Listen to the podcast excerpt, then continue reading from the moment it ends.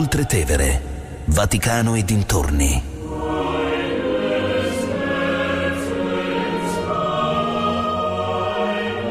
Di Katia Caramelli.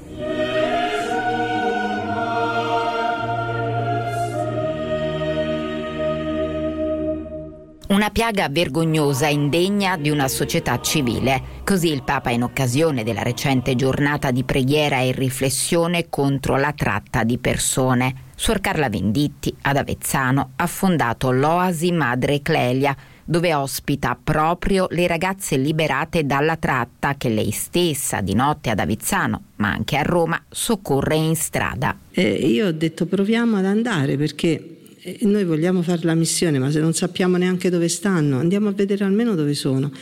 E appena mh, siamo uscite, ricordo quella sera, era, era notte, non era sera, era, erano le 11, le abbiamo trovate. Abbiamo trovato questo gruppo di tre ragazze rumene e io ti dico, eh, ognuno poi ha avuto una sensazione particolare, la mia è stata quella di un grande disagio, ma non per loro io pensavo a me e, dicevo mamma mia loro vedono me vestita così cioè non, non è proprio e invece di, sono, le barriere non ci sono state neanche per un attimo o comunque le abbiamo infrante immediatamente perché loro come ci hanno visto io non sapendo cosa dire ho detto ci possiamo fermare perché e loro hanno detto come no? Allora abbiamo iniziato a chiacchierare abbiamo iniziato a parlare chiedere come, chi siamo noi chi siete voi e abbiamo dato un bigliettino, avevamo proprio per rompere il ghiaccio, avevamo delle frasi del Vangelo, così, gliene abbiamo data una ciascuno e ricordo che una di loro scoppiò a piangere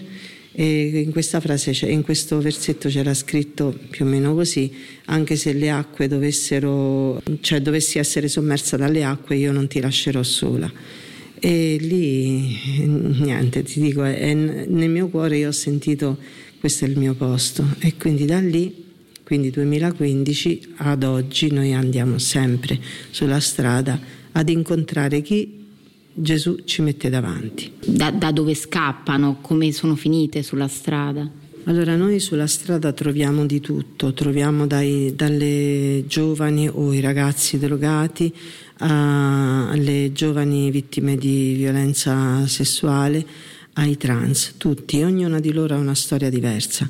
Ora noi eh, per quello che riguarda le ragazze di, vittime di violenza, di violenza eh, le storie sono più o meno simili perché loro vengono, quelle che conosciamo noi sono così, vengono in Italia sicure di un lavoro, sicure di, di trovare comunque un luogo migliore di quello che lasciano anche perché io credo che ogni ragazza abbia dei sogni nel cuore, no? quindi eh, forse per noi europei è diverso perché comunque studiamo, anche se c'è la povertà, ma in questa povertà tu comunque ti riesci a muovere con una certa dignità.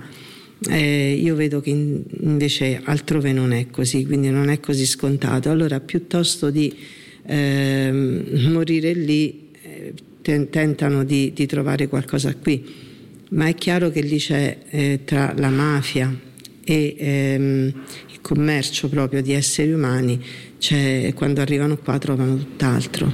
Il buio più buio, perché dal dire ok vieni, eh, lavorerai, eh, loro, per loro lavorare in un negozio è una delle cose più ambite, no? che, e a ritrovarsi sulla strada è un attimo. Poi c'è la traversata in Libia, in Libia la Libia è una delle ragazze l'altro giorno mi diceva io se dovessi pensare di rifare il viaggio e attraversare la Libia piuttosto morirei perché le, le sofferenze, gli abusi sono, sono, di una crudeltà e di un... non lo so. Non... Per avere queste notizie è chiaro che noi abbiamo, anche nel tempo, abbiamo avuto bisogno di tanti incontri, quindi andare sulla strada non vuol dire eh, vai sulla strada, ti vedono e, e che bello, che bello, no, perché tu vai sulla strada e non sei nessuno non sei nessuno perché loro non si possono fidare immediatamente di te.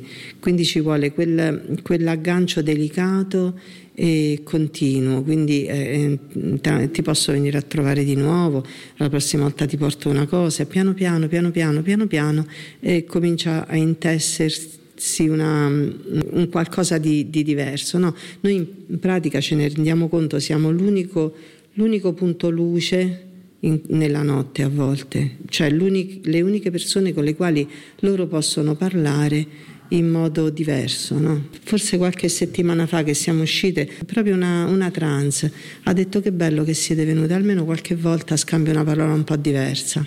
Noi eh, ad Avezzano abbiamo un, un punto, diciamo, una comunità um, che noi abbiamo costruito creando una famiglia con queste giovani.